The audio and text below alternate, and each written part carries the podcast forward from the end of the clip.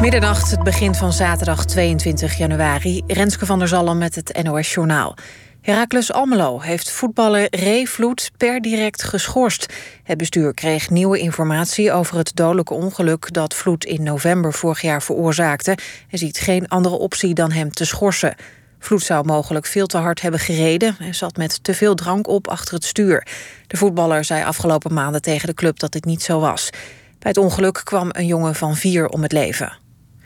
Het comité Nederlandse Ereschulden, dat opkomt voor slachtoffers van Nederlands kolonialisme, heeft aangifte gedaan tegen het Rijksmuseum in Amsterdam wegens discriminatie en groepsbelediging. Aanleiding is het gebruik van de term Bersiap in de tentoonstelling Revolutie over de Indonesische onafhankelijkheidsstrijd. Volgens de stichting is deze term racistisch en stigmatiserend. Behalve tegen het museum zelf is er ook aangifte gedaan tegen de museumdirecteur en een curator. De man die als eerste bij de politie uitgebreide verklaringen heeft afgelegd over Ridouan Taghi is in Spanje vermoord. Dat schrijven het Parool en de Telegraaf. Het lichaam van Ibrahim B. werd gevonden in een uitgebrande auto. Hij zou door het hoofd zijn geschoten. B. sprak in 2015 met de landelijke recherche over Taghi. Zijn verklaringen speelden een sleutelrol in de strafzaak rond liquidaties... die volgens het OM zouden zijn opgezet door onder andere Taghi. Telegraaf schrijft dat B eind vorig jaar gehoord zou worden in het Marengo-proces, maar dat niet duidelijk is of dat verhoor is doorgegaan. In Hogeveen is vanavond een fakkeltocht gehouden. Volgens RTV Drenthe tegen het huidige coronabeleid en de tweedeling in de maatschappij tussen gevaccineerden en ongevaccineerden. Aan de tocht deden ongeveer 600 mensen mee. De gemeente had toestemming gegeven voor het protest. Het weer, vooral in het oosten, regent het van tijd tot tijd. Het wordt vannacht 5 tot 3 graden. Morgen is het grotendeels bewolkt en vooral in de middag soms druilerig. Het wordt maximaal 7 graden. Dit was het NOS Journaal. NPO, NPO Radio 1. VPRO. Nooit meer slapen.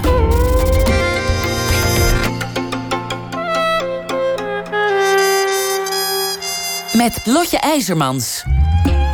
Ben je ooit verdwaald in een boek? Een boek als een doolhof, waarin je helemaal alleen in een leeg wooncomplex een krokodil, een koolmees, een beer en enkele zieloze lichamen tegenkomt.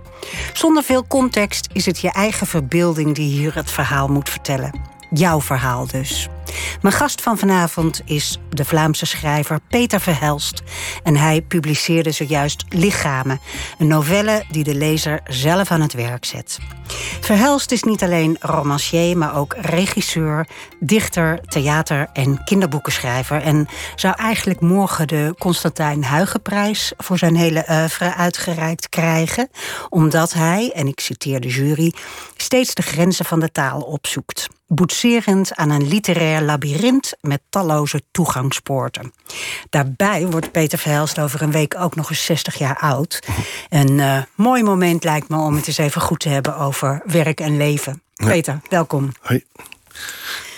Gefeliciteerd met die prijs. Hè? Wanneer krijg je hem nu uitgereikt? Zondag, maar op, eh, ja, op een vreemde wijze, want zonder mensen bij.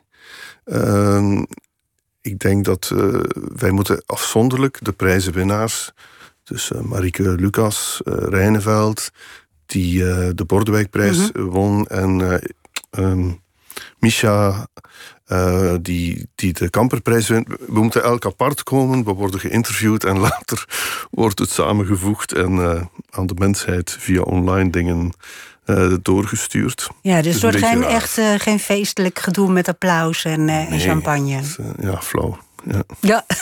heb jij weer. Er is ontzettend veel te bespreken. Ik, ja. ik dacht, laten we eens gewoon bij het begin beginnen. Ja. Bij je jeugd. -huh. Je, bent, je komt uit Vlaanderen, uit Brugge. Uit ja, uit Brugge. Dat heeft voordelen. Wat dan? Um, de Vlaamse primitieven. ik ben als kind opgegroeid met Jan van Eyck. Mm -hmm.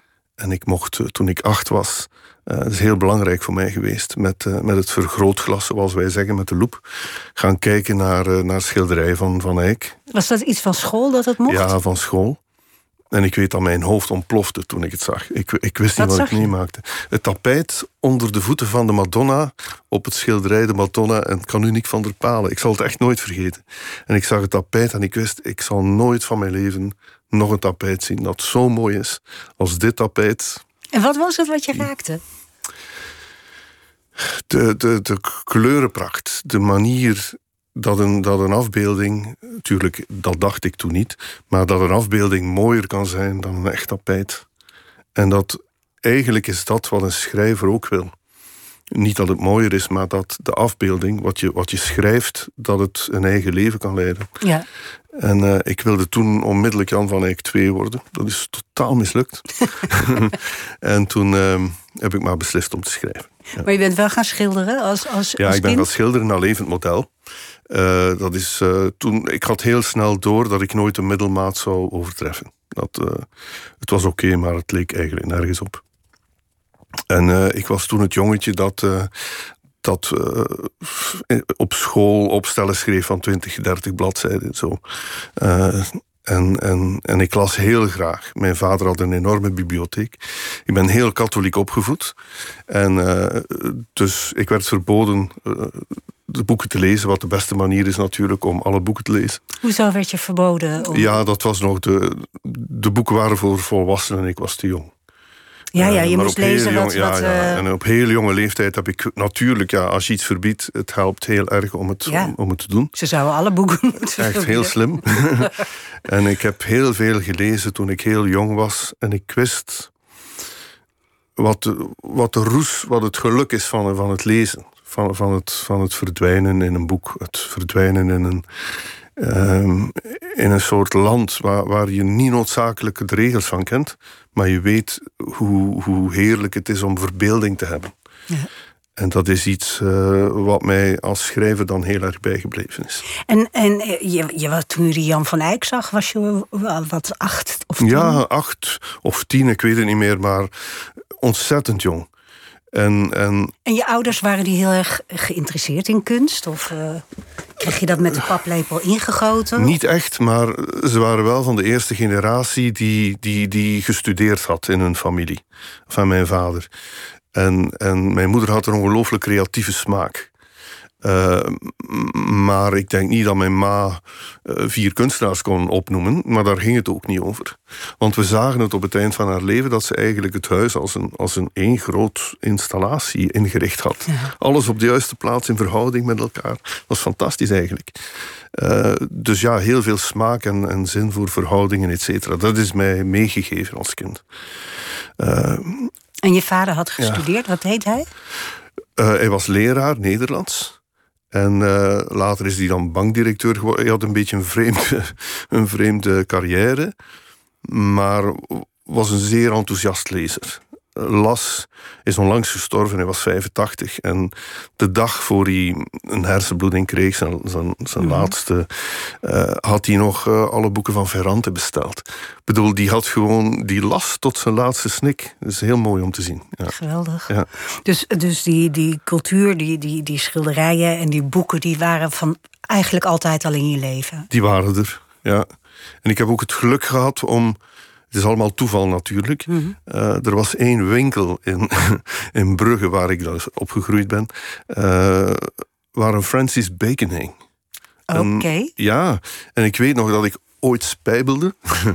en, en er was een nieuw winkelcomplex. En plots ongeveer tegen het raam liep. En mijn mond viel open. De eerste keer dat ik Francis Bacon... Ik kende Schilder, het niet. Ja. En toen bestond er nog geen internet, dus moest ik naar de bibliotheek. Ik ben binnengegaan en gevraagd van wie is dat? Ah, Francis Bacon. Ik ben naar de bibliotheek geweest. Alles opgezocht over Bacon. En, en dat zijn zo van die ontmoetingen uh, die heel je leven bijblijven. Dat eigenlijk Bacon uh, vergezelt mij sindsdien in mijn boeken ook. De manier waarop ik kijk, die mentale landschappen, ook dat geweld uh, in, mijn, in mijn vroegere werk, dat is echt Bacon tot en met. Dus uh, die, die combinatie van katholicisme, een vredegodsdienst, Van Eyck, Bacon, dat heeft mij allemaal ontzettend uh, beïnvloed. Je was eigenlijk gelijk al, al getekend door prachtige kunstenaars. Nou ja. ja, en, en ook het voordeel, weet je, van, van, van het katholicisme. Dus ja, want elk... hoe katholiek uh, was jouw opvoeding? Extreem, volgens mij. Ja, echt waar? Echt heel... En het donkere katholicisme, het zondige katholicisme. Um, en, en elke week werd er naar die mis gegaan. Maar soms was die enfin, was het een mooie theateropvoering. Ja. In de kathedraal in Brugge, heel, heel donker. Iemand met een, met een gouden kazuifel aan. Veel wierook. Ja, dat is theater. Ja, totaal theater. Maar Was je ook misdienaar of zo? Nee, eh, dat- zo. ik heb nooit actief. eh, ik heb het ook nooit geloofd. Ik bedoel, dat is mij totaal vreemd, die godsdienst. Ik bedoel, de, de kern ervan. Maar de, de, het theatrale ervan ken ik heel goed. En de lichamen. De, de, de enorme obsessie van het katholicisme met het lijdende lichaam ken ik zeer goed natuurlijk. Ja, ik snap wat je bedoelt. Ik, ik heb ook een katholieke opvoeding achter de rug. En bijvoorbeeld het lopen van de kruisweg, wat je doet ja. eh, voor Pasen. En dat je dan die leidersweg van Ja. Jezus eh, als klein kind moet Ja. bekijken. In mijn geval was dat op, met de nonnen. Heb jij eh, paters? Ja, ik, ik heb alle scholen gedaan in Brugge waar paters en priesters waren. Ja, ik ken het. ja. Maar nooit nonnetjes. Die, die, Nee, die waren voor ons, Ja, voor de voor meisjes. jullie, ja. Maar je, je zat ook op een aparte jongensschool. ja, dat was heel strikt gescheiden. Ja. En streng? Ik vond het eh, ontzettend streng. Ja. Het, het was, ik, ik heb een heel slechte schoolcarrière achter de rug. Omdat ik eh, niet in staat was om, om, om gezag te accepteren op, op die manier. Eh, dat bestraffende vond ik eh, afschuwelijk. Eh, ik, ik weigerde mij daaraan te onderwerpen. Met, met alle gevolgen van die natuurlijk dan word je geëxcommuniceerd. Echt, je wordt buitengezet. Letterlijk, je wordt je buitengezet. Ehm, maar ik heb er ook mooie dingen aan overgehouden hoor. Aan dat. nu weet ik wat ik niet wil, laat ons het zo zeggen. Het helpt.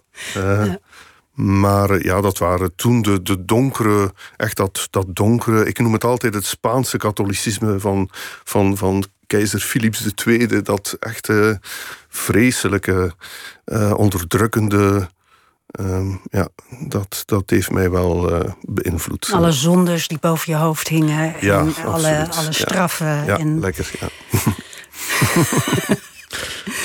Eh, ja, ik, ik, ik, en, je verzette je daartegen. Maar dat kreeg ook later wel een, een- een meer vervolg, neem ik aan. Want als kind heb je niet zoveel in handen om je te verzetten tegen zo'n hiërarchisch systeem. Nee, of je doet het instinctief of zoiets. Maar later natuurlijk, ehm, rond je zeventiende, weet je wat je niet wil. Eh, en, en komt de bevrijding dankzij kunst natuurlijk voor mij. Eh, want, want ik denk dat ik 14 of 15 was en heel toevallig in de, in de les Nederlands eh, mij een beetje verveelde en begon te lezen in het boek. En ik las voor de eerste keer Hadewig. Middeleeuwse. Ik, ja, een mystica. En zij, zij, zij schreef eigenlijk heel erotische gedichten. eh, ter ere van haar geliefde. De, de minne, de, de liefde aan God gericht. En ik weet dat ik echt. Ik wist niet wat ik meemaakte. En ik ben die avond naar huis gereden. Die middag naar huis gereden en gevraagd aan mijn vader: heb jij een typemachine? En ik kreeg een typemachine van mijn, eh, van mijn vader en ik ben beginnen schrijven. En ik ben echt geen dag meer opgehouden sindsdien met schrijven. Dat is echt bijna een, een, soort de bliksem die insloeg door, door. En dat heeft mij. ehm, het waren heel slechte gedichten, vooral duidelijkheid. Ik heb die je toen schreef. echt niet te geloven hoe slecht. Maar het was wel een bevrijding. Omdat, je, omdat ik toen wist dat men mij dat nooit zou kunnen afnemen. De, dat is echt de, de, de geest is vrij. Ja, de geest is vrij. Men kon mij toen zeggen wat ik mocht en niet mocht, maar mijn geest is vrij. Ik kan schrijven wat ik wil. En niemand zal mij ooit verbieden te schrijven wat ik wil. Ja, Muziek heeft ook eh, veel invloed Ja, op je tuurlijk. gehad, hè? ja. Ik begrijp dat je uit Brugge, vanuit Brugge, dat dat heel deftig was. Ja. Dat je dan naar Oostende ging, waar Ja, dat- alle Engelse punkers met de boot aankwamen. Ja, dat is een havenstad natuurlijk. En, en eh, dat is het Vlaamse Rotterdam, maar dan wel heel erg klein. en daar had je een aantal mensen, bijvoorbeeld Arno Hintjes. Ehm, te- bij ons een, een icoon. Ja, in Eh, Nederland ook hoor. ja, Iedereen kent Arno Hintjes. Ja, dat, en zijn band, TC Matic was het toen, die, die sloeg ons van onze sokken. Wij wisten niet wat er gebeurde. Een soort ja, oer, oergeweld, een soort oerinstinct dat, dat vrijkwam. En je had toen ja, natuurlijk heel die, die punk die plots uh, losbarstte.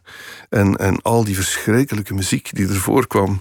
Uh, de, de zee in dreef, gelukkig maar. Alle, alle symfonische rock van de jaren zeventig. God. Ja. ja, ja, ja, eindelijk daarvan af.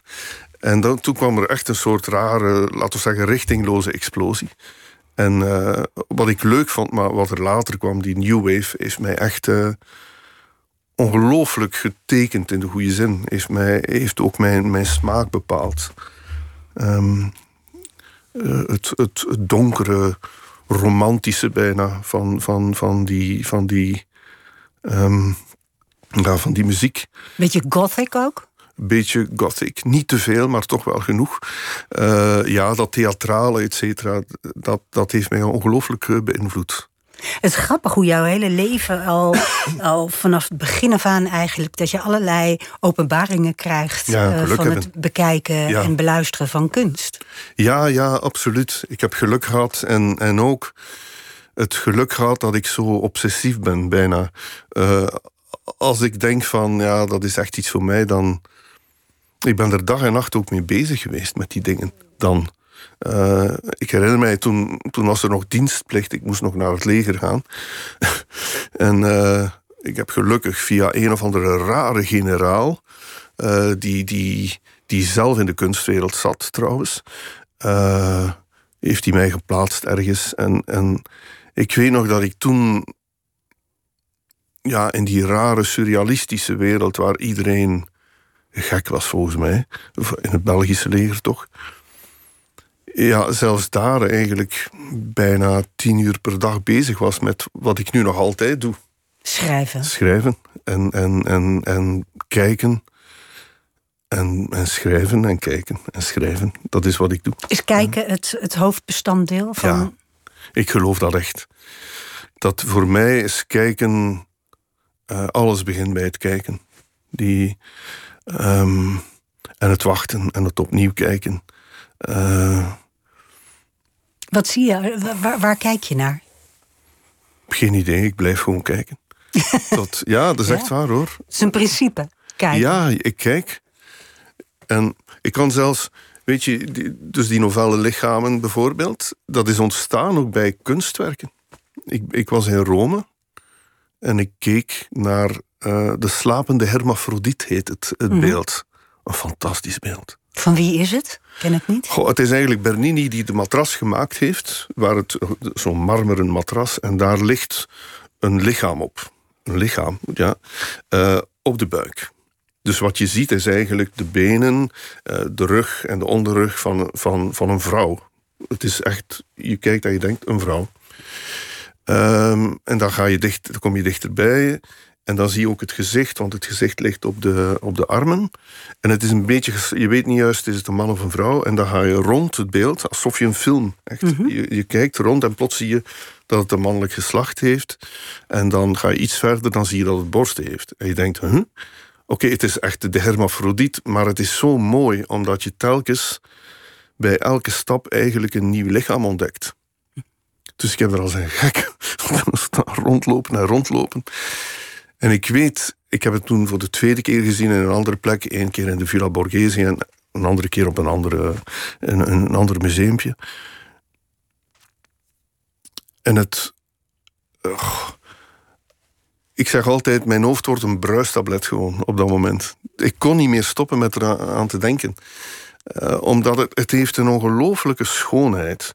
Uh, heel klassiek, maar een, een, een, een, een ongelooflijk gevoel voor, voor verhoudingen. Um, echt een, ja, een, een, lichaam dat, dat ongelooflijk aantrekkelijk is. Uh, ondanks het feit, wit marmer is seksueel hoor, daar gaat het niet over. Maar dat dat kan, dat dat zo'n impact heeft. En even later zagen we toen in Napels, was het, uh, wat men noemt de Cristo Velato. Dus de, de gesluierde Christus. Het lijkt alsof die onder een laken ligt, maar het is gewoon marmer. Dus echt, je, je gelooft niet wat je ziet, dat dat kan. Dat iemand zo fenomenaal kan, kan beeldhouden, dat, dat het lijkt alsof iemand onder een doorschijnend laken ligt. En ja, dat, ik ken dat. Dat was San Martino. En ja. dat is ongelooflijk. Je gelooft niet wat je ziet. En je kunt het ook niet... bedoel, het duurt een tijd voor je het doorhebt. Voor je het het is zo, het, het zuigt uw ogen op zich af. En je moet echt zeggen van stop, opnieuw. En van boven naar onder. En elke centimeter heeft een gelaagdheid waarvan je, je moet opnieuw kijken. Je ziet, je ziet eigenlijk het lijden tot en met. Je ziet de wonden in, uh, onder dat laken. Je ziet die voeten. En die voeten drukken een soort lijden uit. dat is fenomenaal. En dat, om dat uit te kunnen drukken...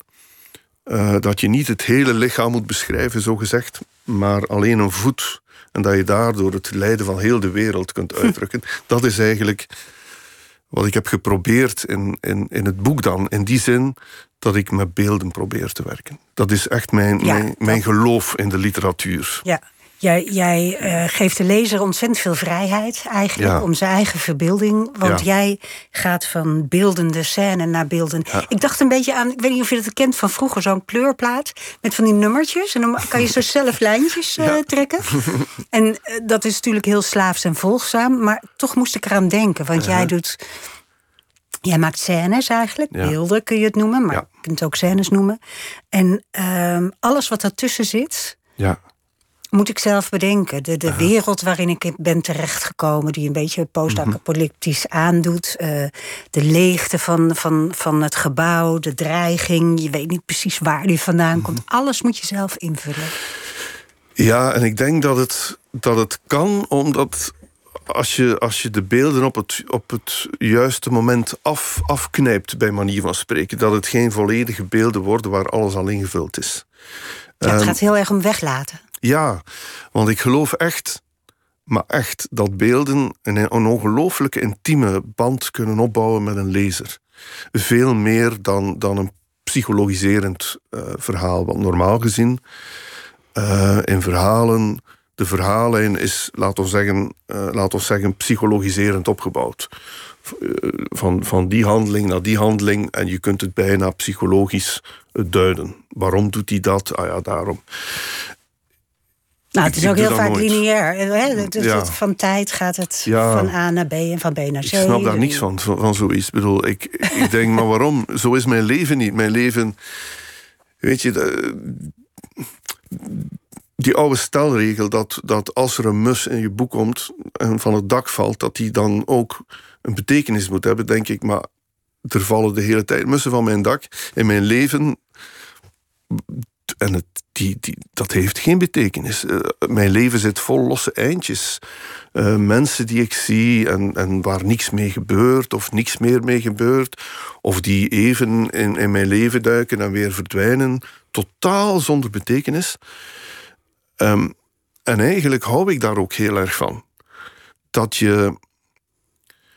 Ja, hoe moet ik dat nu zeggen? Ik zal het anders zeggen. Het is een beetje van de hak op de tak, maar ik zat ooit in de woestijn. in Jordanië, de Wadi Rum heet het. En ik zat daar en ik keek omhoog en ik zag de melkweg. Miljarden keer miljarden dingetjes, flikkeringetjes. En ik wist niet wat ik zag. Tuurlijk niet. Je weet echt niet wat je ziet. Je denkt, ah, een miljard, maar je weet, er zijn er eh, gewoon een miljard keer een miljard. Maar wat je, dat is te groot. Je kunt het niet bevatten. Dat is, dat is wanorde. Dus wat doe je? je? Je maakt zelf sterrenbeelden aan bijna. Je begint dingen met elkaar te verbinden. Je kunt niet anders. Om, het leven is onleefbaar als je het niet doet. Dus dat is wat ik, wat ik probeer te doen. Ik maak kleine verhalen. Ik verbind beelden met elkaar, zodat ze een mogelijk verhaal vormen. Omdat, omdat je anders zot wordt. Maar het is altijd mijn verhaal. Tuurlijk. Daarom gebruik ik net beelden. Ik geloof daar echt heel erg in. Als je beelden gebruikt, uh, maak je gebruik van iemands onderbewustzijn. Uh, van, van, van iemands angsten, uh, van iemands verlangens. Uh, en, want die moet dat invullen. Je kunt niet anders als lezer, omdat je een soort betekenis wil hebben. Ja, je hebt dat nu eenmaal. Je kunt niet anders. Ja, of gewoon grip wil krijgen ja, wat er je denkt van, ik moet daar iets aan toevoegen. Ja. En je kunt niet anders dan putten uit, uit wat je gevoeld hebt of gezien hebt of wat dan ook. Dus je moet antwoorden met En, en, en het wordt, daardoor wordt net jouw verhaal zo innig en intiem bijna, denk ik, als het lukt. Hè. Er zijn ook mensen die het boek wegsmijten. Ik heb ooit een, een, iemand gehad, ik had toen Tonkat geschreven, twintig jaar mhm. geleden. Er was ooit iemand die mij opbelde en, om te zeggen dat hij het boek aan het verbranden was. Zo oh. kwaad was hij. dus het kan ook dit, het kan ook een afwijzing zijn. Weet je, maar je moet, wat je moet doen, als je die boeken van mij leest, is de teugels uit handen geven. En je moet je overgeven eraan. Als je, als je tegenstribbelt, werkt het gewoon niet. Dus, uh, in, in die zin is het een soort hallucinerende ervaring. Ja, of, of, of, of afwijzing uh, die de spuig haalt. Enfin, ik bedoel, er zijn verschillende mogelijkheden. Hè. Um, je kunt je daar compleet tegen verzetten. Je kunt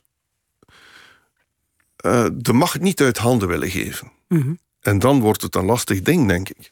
Uh, maar je kunt ook zeggen van oké, laat maar komen. En je kijkt wat er gebeurt. Want mijn, mijn grote droom bij dat soort boek, vandaar dat het maar 140 bladzijden is. Waarvan soms zelfs maar één regel staat op één bladzijde om, om alle ruimte te laten om, om na te denken, om het uh, te laten werken, die beelden.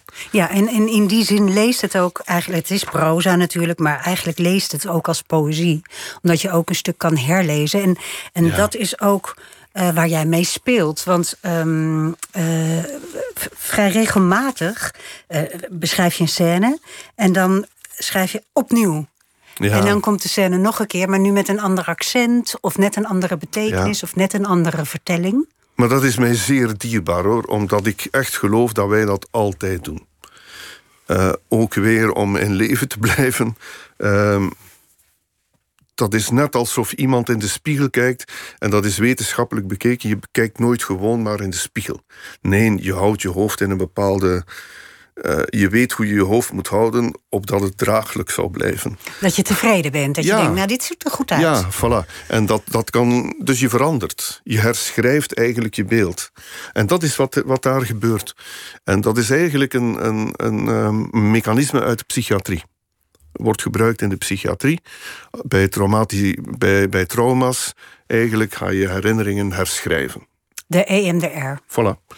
Dat is eigenlijk een onderdeel daarvan.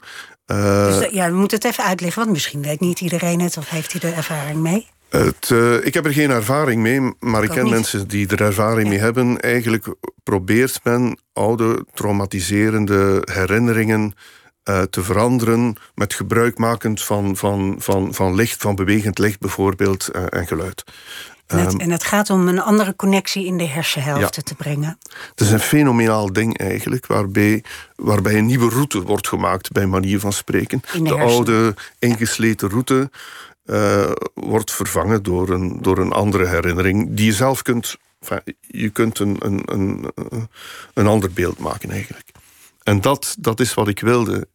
Want je hebt een soort geïsoleerde persoon. Uh, iemand die in isolatie zit, die, die, die in een isolement zit, die helemaal alleen ergens is in een gebouw. Um, en, wat, en eenzaamheid doet iets met mensen. Dat hebben we gemerkt. Ja, tijdens heel die lockdown-periode. Uh, je wordt er niet vrolijker van. En, en om, om het leven draaglijk te houden, uh, verandert die man gewoon herinneringen. Of maakt hij zelfs herinneringen aan. Dat is een beetje onduidelijk. Je weet zelfs niet, heeft hij ooit een relatie gehad of niet? Uh, verbeeldt hij zich dat? Want dat is wat wij doen. Om in leven te blijven gebruiken wij fantasie. Dat is een van de grootste geschenken die, we, die wij ooit hebben kunnen krijgen. Uh, het vermogen tot verbeelding. Het is echt een ode aan de verbeelding. Omdat dat ons in staat stelt, volgens mij, om te overleven. Het is een ode aan de verbeelding, maar het is ook een onderzoek van wat eenzaamheid is en wat herinneringen zijn. Ja, ja want ik vind herinneringen een ongelooflijk interessant ding om ook hoe wij zo graag liegen tegenover onszelf. Oh, ik wou net zeggen. Ja, en ik vind het ook, ik vind het ook geen probleem. Wat, in welk opzicht lieg jij tegen jezelf? Oh, maar je knipt de, de, de, de, stukjes die pijn doen eruit. En dus je maakt het mooier. Je kijkt dus in de spiegel, in, een, in, mhm. in, de, in de hoek waarbij je denkt... Boah, er valt nog mee te leven eigenlijk. Uh, dus de, maar de leugen, het klinkt te, te negatief, vind ik. Maar je verbloemt dingen, je maakt dingen mooier. Of je past je gewoon aan. Iets verander je gewoon. Omdat als het anders is, is het uh, gelijk wat het is. Als het maar anders is, dan, uh, dan is er geen pijn. Voilà. En dat is een beetje wat, die, wat het personage uh, probeert, denk ik. Die probeert te, te, te overleven. En op de duur weet je eigenlijk ook niet meer wat er fantasie is, wat er, wat er droom is, of werkelijkheid of verbeelding. En, ja, het is een soort hallucinante werkelijkheid ja. of verhaal. Mm -hmm. Dat, dat uh, herschrijven van herinneringen. Het is mm -hmm. een soort literaire EMDR, hè, ja. wat je hier ja. doet in ja. dit boek. Um, heb je dat zelf bijvoorbeeld ook gedaan? Je hebt geschreven over de dood van je moeder mm -hmm. in, in 2015, voor het vergeten. Of Mhm. 2000, 15 was... uh, ja. is ze overleden. Ja, is overleden. En je vader is onlangs uh, Ja. overleden. Heb je bijvoorbeeld herinneringen aan je moeder herschreven? Je hebt er een boek over geschreven. Ik heb dat gelezen. Dat gaat nauwelijks over je moeder. Ja. Het gaat over rouw. Wat, wat is rouw? Wat doet verdriet met iets? Want verdriet is een gigantische kracht. Ik wist dan, ik, ik kende verdriet natuurlijk, tuurlijk, ik bedoel, ik ben menselijk, dus ik ken verdriet. Uh, ik heb genoeg gefaald en ik weet wat het aanricht. Maar extreme rouw, en mijn, mijn moeder is echt op één seconde doodgevallen eigenlijk. Dus afscheid hebben wij nooit genomen, dus dat was spectaculair. Met, met als gevolg dat de rouw ook spectaculair was. En rouw betekent niet dat je niet meer kunt denken, maar dat je veel te veel denkt. En dat er geen vorm meer zit in je denken. Je wordt over, overwoekerd. Overmand, Ja, je ja. wordt echt totaal murf geslagen door, door al die gedachten. Dus probeer je op alle mogelijke manieren vorm te geven aan, aan je, je gedachten. En de meest belachelijke vorm die ik gevonden had, was de haiku. ik, ik heb het er niet echt voor, voor een haiku. Maar eigenlijk is het een, een bijna Een ontroerende... Japans gedichtje, hè? Ja, Kort. een kort, drieregelig, eh, vijf eh, lettergrepen, vijf en zeven of zoiets. Enfin, een heel raar dingetje. Maar het werkt. Je kunt op die manier een grip krijgen op iets, omdat je een vorm vindt voor iets. En dat op het moment dat je een vorm vindt voor iets. eh, dus het boek probeert tientallen vormen uit en dat mislukt telkens. Ehm, tot je een soort vorm vindt. En, en dan greep ik terug naar, naar iets waar, waarin ik ook opgevoed ben. Namelijk naar, naar, naar Griekse mythen en zagen. Want mijn vader las elke avond op bed eh, Griekse mythen en zagen voor. Of sprookjes van Andersen of Grimm. Dus die, die taal is mij zeer dierbaar. Eh, die, de, de sprookjestaal bij manier van spreken. En, en het einde van het boek is dan ook dat er een uh, dat, dat het oude sprookje, uh, de oude mythe uh, van Filemon en Boukis, van de twee oudjes, twee, een oude man, een oude vrouw, die gelukkig na hun dood mogen verder leven van de goden, dat mijn, mijn vader dan in, um, als achterblijver van mijn dode moeder mm -hmm. In dat nieuwe uh, in dat nieuwe sprookje mocht overblijven. Ook weer hier een herschrijving eigenlijk van, van wat bekend is. Dus uh, waardoor het, uh, het verdriet een beetje omzeild wordt. Dus het is eigenlijk altijd hetzelfde. Dat is wat wij doen. Hè. Er zijn zo weinig... Enfin, we hebben allemaal dezelfde levens. in die zin... Wat, we willen zo weinig mogelijk ongelukkig zijn. En we doen heel vreemde dingen om dat, om dat, om dat te ja. doen. En eigenlijk... Gelukkig maar eigenlijk, ja, gelukkig. want anders is het ondraaglijk. Ja. Je, je, schrijft over je moeder, nog even over je ja, moeder. Ja. Je schrijft, eh, ik herinner me mijn moeder die schoolslag zwemt. Een plechtige vorm van zwemmen. Schrijden in het water, alsof ze haar kapsel ongeschonden... van de ene kant van het zwembad naar de andere wil dragen. Vond ik zo lief.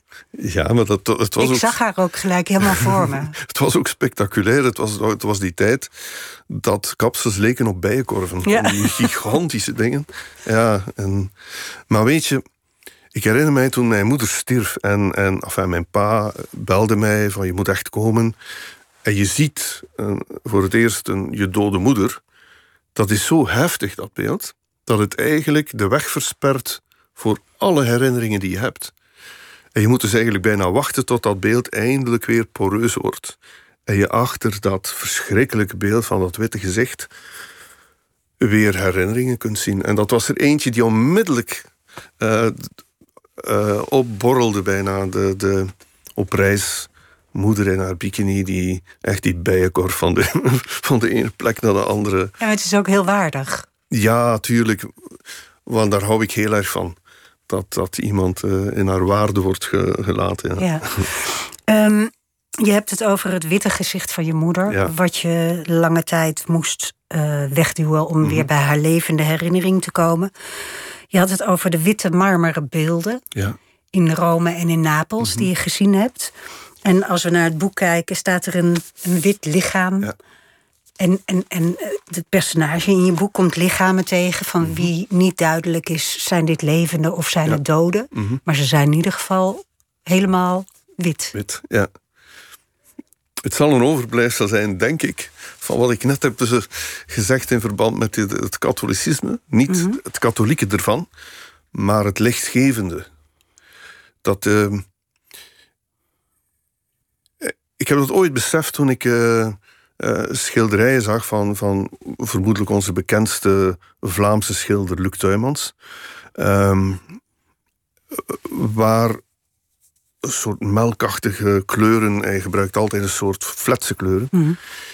Maar vaak komt er een soort, is er een soort halo om de dingen. Een soort lichtgevende rand rond de dingen.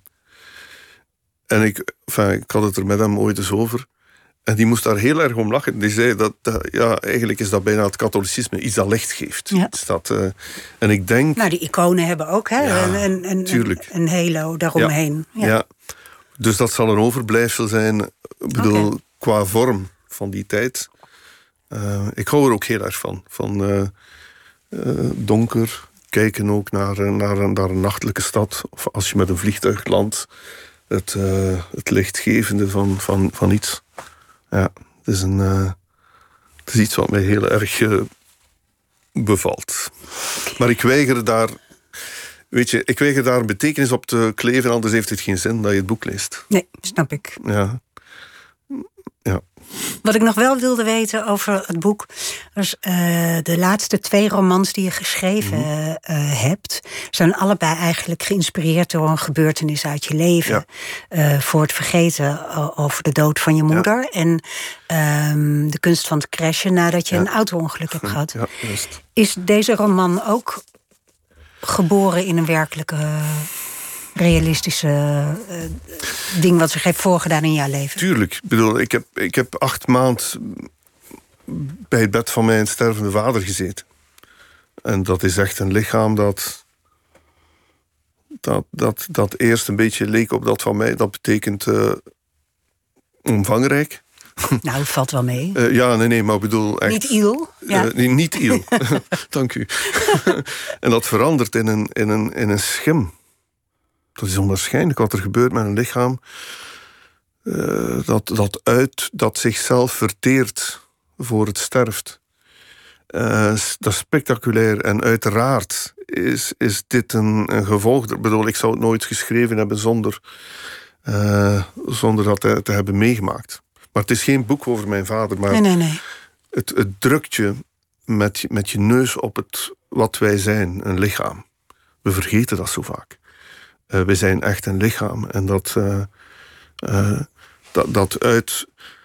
Dat is een van de wonderlijkste machines die ik ken. We zijn niks zonder lichaam. Ja, natuurlijk niet. En dat is zo fantastisch, dat lichaam. Dat is echt, dat, dat werkt zelfs. Dat werkt zo goed. Alles is op elkaar afgestemd. Sommige lichamen zijn onwaarschijnlijk. Ik heb nog met dansers gewerkt. Bij Wim van de Kijp een choreograaf, een, een viertal eh, producties. En daar heb ik leren kijken trouwens. Dat is echt schrijven naar levend model. Dat is eigenlijk wat ik doe. Al, al twintig jaar. En gekeken die mensen kwamen binnen, de, die, die dansers, heel normale mensen. Je zou nooit omkijken. Die komen op dat podium om op te warmen. En je mond valt open. Die ademen in en je denkt, my god. Ik heb nog nooit iemand zo zien inademen. Die beginnen ja, van die yoga-oefeningen te doen. En je denkt, moest ik dat doen? Echt intensive care, onmiddellijk. En dan zie je lichamen dingen, dingen doen waarvoor lichamen niet bedoeld zijn. Zij proberen de zwaartekracht te ontkennen. Dus die vallen, maar eigenlijk vliegen ze en onwaarschijnlijk. Maar daar zie je hoe, hoe ja, lichamen kunnen ongelooflijk mooi zijn.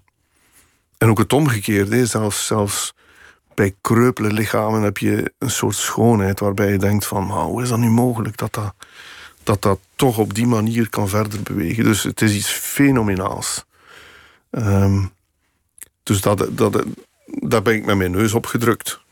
Uh, en dus grijp ik onmiddellijk terug naar die, die lichamen waarbij ik dacht van, kijk, als er al iets als goddelijks bestaat, zijn dat die lichamen natuurlijk. Um, dat is de enige, enige religie die ik toelaat. ja. ik, uh, ik praat met uh, Peter Verhelst over zijn boek Lichamen. En hij wint ook, heeft ook net gewonnen de Constijn Huygensprijs voor zijn hele oeuvre. Mm. Jij zegt, uh, het gaat heel erg om kijken. Ja. Maar het gaat altijd om taal. Ja, tuurlijk. Taal is, is, is toch je grootste liefde? Ja, maar weet je, het Nederlands is een prachtige taal. Ja, dat wordt zo weinig gezegd. Uh, je hoort iemand Italiaans praten en je denkt, maar enfin, zelfs als iemand zegt, ik ga een zakje chips halen, klinkt het al als een, als een gedicht van ja. Petrarca of zoiets. Maar het Nederlands vind ik zelf een hele mooie taal. Dus ik ben, ja, ik ben echt van mijn veertiende af obsessief bezig met dat Nederlands natuurlijk. Uh, om het te, te of, om, om te proberen om dat te laten zingen. En om het.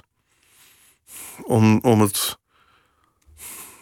Ja, om, om die poëzie daarin te krijgen. En, en vandaar ook mijn keuze voor, voor, uh, voor die beeldende taal. Omdat ik heel erg geloof als je, als je iets heel juist als, dus als je goed genoeg hebt gekeken en goed genoeg hebt gewacht, zie je niet de ene manier waarop je iets kunt beschrijven, maar zie je de manier waarop je iets kunt beschrijven, zie je een andere manier, zie je weer een andere manier, weer een andere manier. En al die manieren samen vormen een, ja, dat soort gebakjes, die milfeuilles, die al de mogelijkheden daarvan, waardoor je een soort complexiteit krijgt, waar ik waar ik zot van word, maar in de, op de goede manier. Omdat ik geloof, dat, dat is het ware kijken. En ik geloof heel erg in, die, in dat soort bewuste leven ook. Dat als je, als je wortel schilt, dat je weet wat, wat het betekent om een wortel te schillen. Ja, je kunt dat doen dat het eigenlijk klinkt als een soort viool bijna. Uh, en, en, en dat kun je ook in taal omzetten. Die nuances, die kleine, dat, dat, dat, dat kleine verschil in werkwoordje, waardoor het plots een soort beeld wordt waar je niet meer langs kunt. Dat, dat is eigenlijk wat ik probeer. ja. Het valt me op dat je telkens zegt uh, kijken. Nou, dat, dat hebben we zeg maar behandeld. Uh, schrijven, daar hebben we het ook over. Maar wachten, zeg je ook iedere keer. Ja, je moet wachten. Waar moet je op wachten? Tot het uh, de, de, de emotie kwijt is waardoor je het uh, waardoor het ontdaan is van, van ruis. Dat je het zuiver hebt. Ja, en eigenlijk bedoel ik daarmee dat ik elke dag, als ik, als ik een, uh, die novelle schrijf bijvoorbeeld, heb ik na één dag tien regels. Dus de tweede dag lees ik die tien regels en ga ik verder. Maar na drie maanden bijvoorbeeld, heb ik ja, natuurlijk 70 bladzijden of zo, maar ik lees wel elke dag die 70 bladzijden opnieuw. Ah, oké. Okay. Ja, om, om, maar snel natuurlijk. Hè. Om telkens die finesses te kunnen aanbrengen, telkens opnieuw en opnieuw en opnieuw. Dat is dat wachten. Dat is een zeer actief wachten. Uh, waarbij al die dingen gefine-tuned, of uh, waar, waarbij ik hoop dat het zo is, en dan komt het grote moment. dan is die redactie daar, et cetera. Dan vliegt men daar overheen. En dan het moment van het drukproeven. Waarbij ik eigenlijk met de bureauredactie, heet dat. Een fantastische persoon bij de Bezig Bij, mijn uitgever. Echt zo iemand die woord per woord alles bekijkt en die ook kan zeggen op bladzijde 17 gebruik je dat woord, maar je gebruikt het ook op 125, et cetera. Je bent je daarvan bewust. Man, heerlijk is dat. Dan heb je eindelijk een soort sparringpartner. Ja, natuurlijk. Plus ja. het grote moment waar ik altijd op hoop, namelijk dat, dat ik plots vlak voor ik het moet inleveren, omdat het bij de drukker moet, nog één regel kan toevoegen waarbij ik denk, my god, het het klopt, mijn boek. Echt belachelijk. Dat, dat, dat, die ene zin die je boek verheft. Uh, ja. En nog, nog een laag aanbrengt. Ja. Je, je, je hebt ook uh, lesgegeven aan, aan bakkers en slagers. En die heb je ook laten schrijven, toch? Ja, ik heb ze laten schrijven. Ik heb vooral weer voorgelezen. Uh, aan, de, aan de aan de slagers heb ik American Psycho voorgelezen van Bret Easton Ellis. En ze stonden op de bank ongeveer van uh, enthousiasme. uh, dat wil ik wel geloven, ja. Echt, uh, ja, dat was fantastisch. Um, mm, en ik geloof daar ook heel erg in, iedereen kan schrijven. Dat is een kwestie van, van, van concentratie en, en, en wachten. En, en sommige mensen gebruiken heel onorthodoxe manieren om te zeggen wat ze, wat ze te zeggen hebben. En uh, soms is dat fantastisch. Gewoon, je weet niet wat je meemaakt. Een soort rauwe manier van, van een hele. Uh, waarbij de, de, de zogenaamde fouten tegen het Nederlands eigenlijk fenomenaal goed werken. En, en, en, en als een soort bom inslaan. Uh, was heel fijn om te doen, waarbij je ook voor de eerste keer zag, het waren beroepsleerlingen. Ik weet niet hoe dat hier heet, dat heeft een andere naam bij jullie. Maar mensen die een vak leren dus, in, Ja. in de humaniora. En die voor de eerste keer van hun leven bewust werden van het feit dat ze taal gebruikten. Omdat meestal de taal die men gebruikte uh, heel beperkt was. En plots gingen allerlei deuren open. Nou, maar gewoon ook het bewustzijn dat je dat je, je kan uiten en dat onder Tuurlijk. woorden kan brengen. Tuurlijk. Ja, en dat je ook gevoelens kunt onder Gaf woorden het brengen.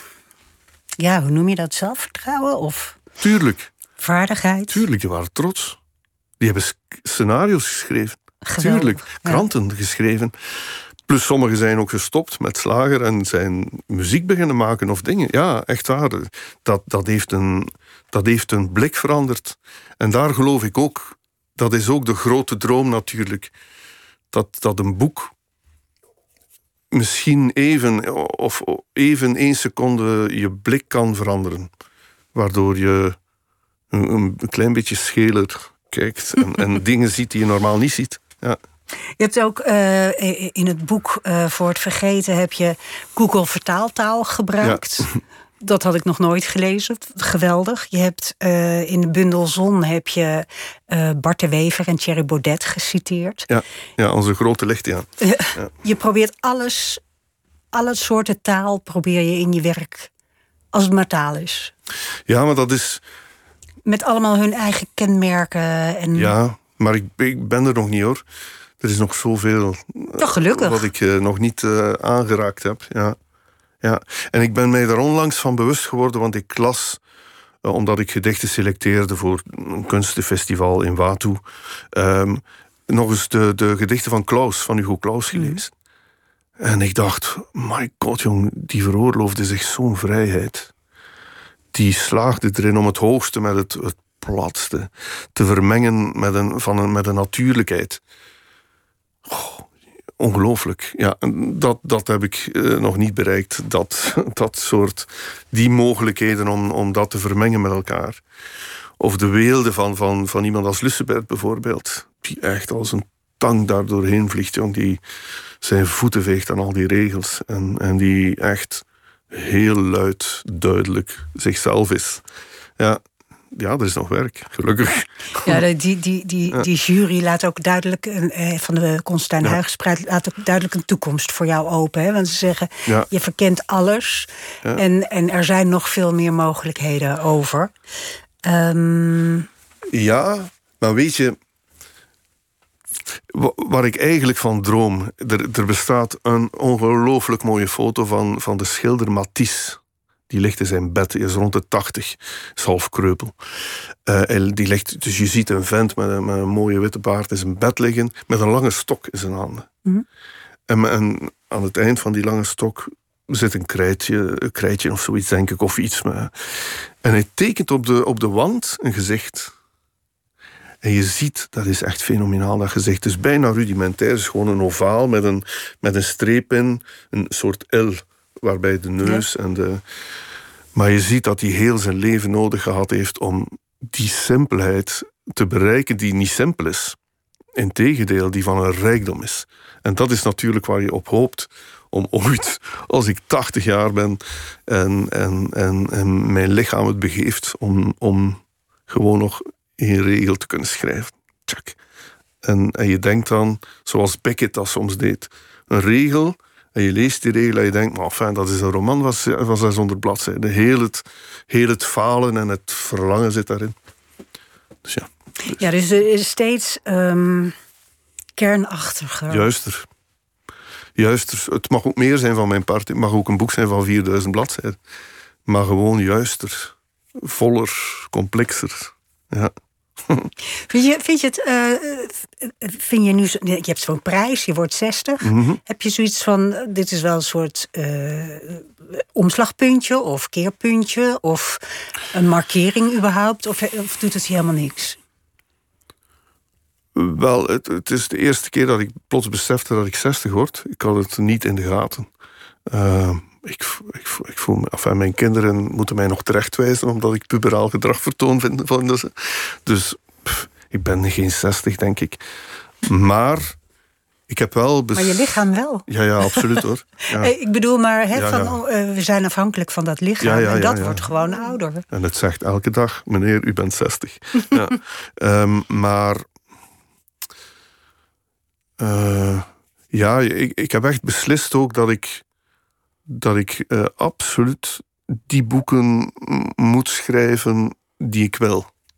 En, en misschien zit daar niemand op te wachten of zo. Maar ik zal ze wel schrijven. Die, of ze nu passen in het tijdsgevricht of, of commercieel zijn of niet. Wat ze nooit zijn, maar goed. Uh, ik doe gewoon mijn, mijn, mijn goesting, zoals men zegt in Vlaanderen. Ja, en in die zin verandert er niet veel met 60 worden. Eigenlijk blijf ik gewoon vierkant mijn goesting doen. Ja, ja. absoluut. Nou, gelukkig. Um, nee, ja, um, je bent een tijdje politiek actief geweest. Uh -huh.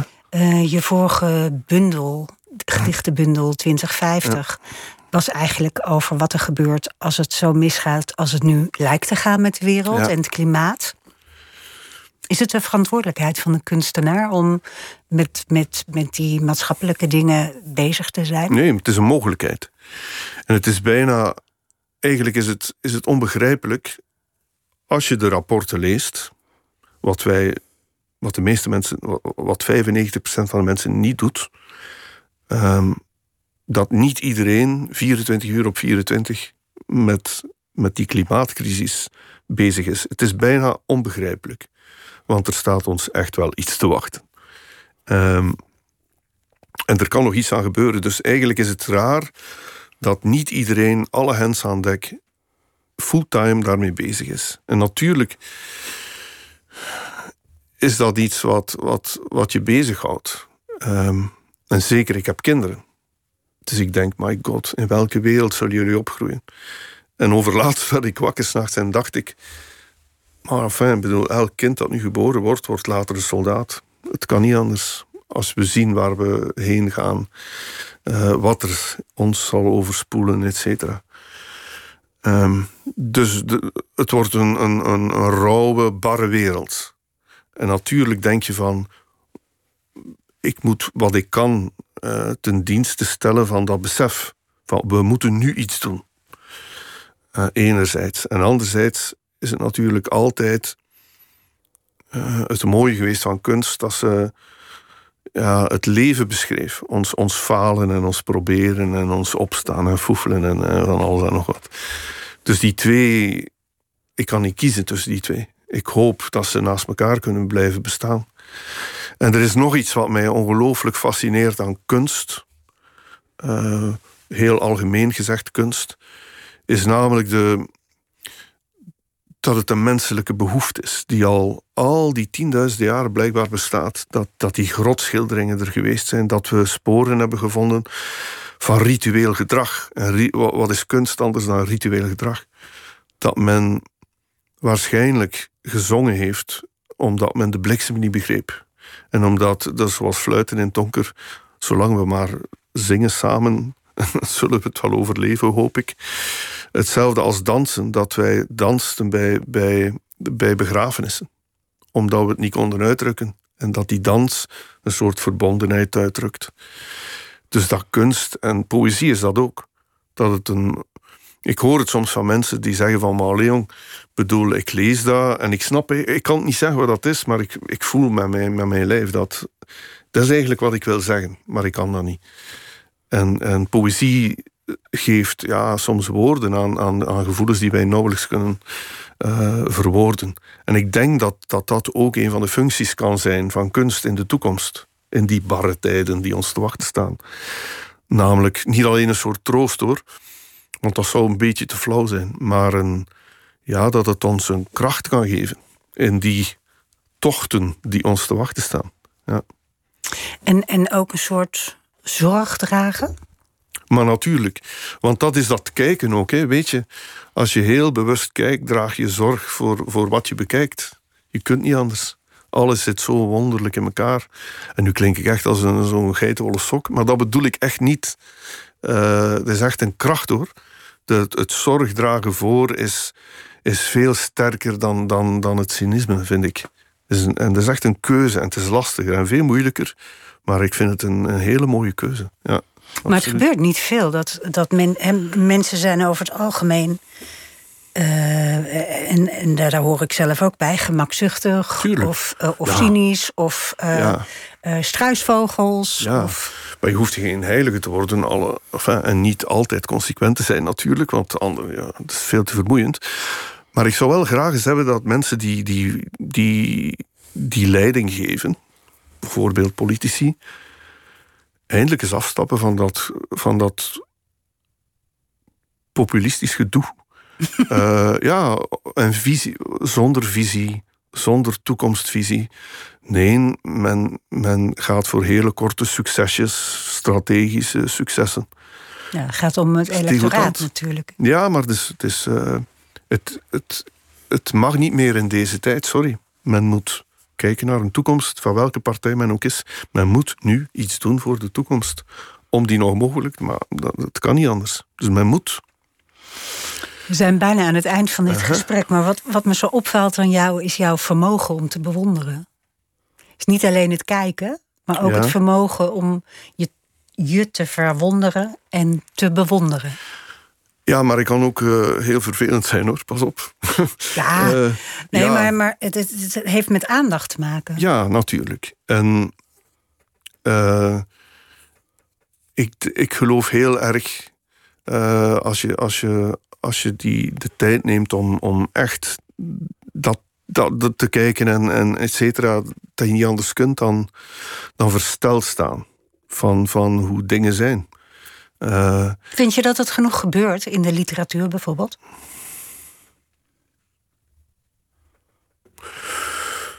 ehm, In de literatuur in Nederland en in, in Vlaanderen? Ik durf daar eigenlijk. Ik, ik lees te weinig. Enfin, ik lees niet alle boeken, dus ik kan dat niet zeggen. Ehm, er wordt heel vaak. Ja, maar ik mag dat niet zeggen. Ik hou wel van, van taal die dat probeert. eh, maar er wordt heel vaak ingezet op een verhaal. Ehm, en ik heb daar niet zoveel mee. Dus, eh, maar anderzijds kan ik heel erg genieten ook van een, van een vlot verhaal. Eh, bij het zwembad. Zoiets. ja. Eh, not your cup of tea. Nee, maar ik heb er niets tegen. Nee. Maar ik geloof wel ehm, in dat ander soort kijken ook. En ik denk dat het belangrijk is dat het blijft. Ja. We gaan kijken allemaal en dan gaan we wachten. Uh-huh.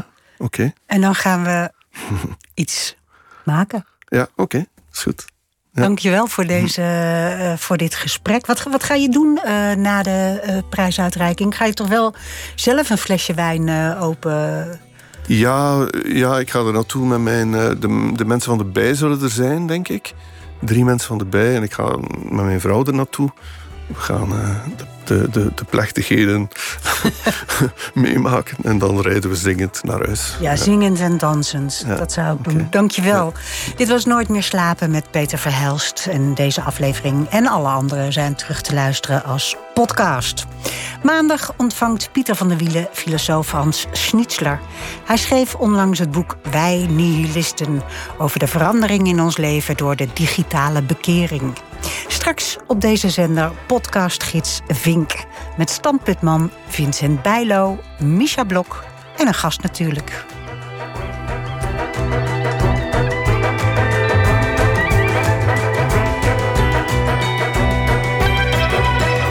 NPO Radio 1. Wie luistert, weet meer. NPO Radio 1.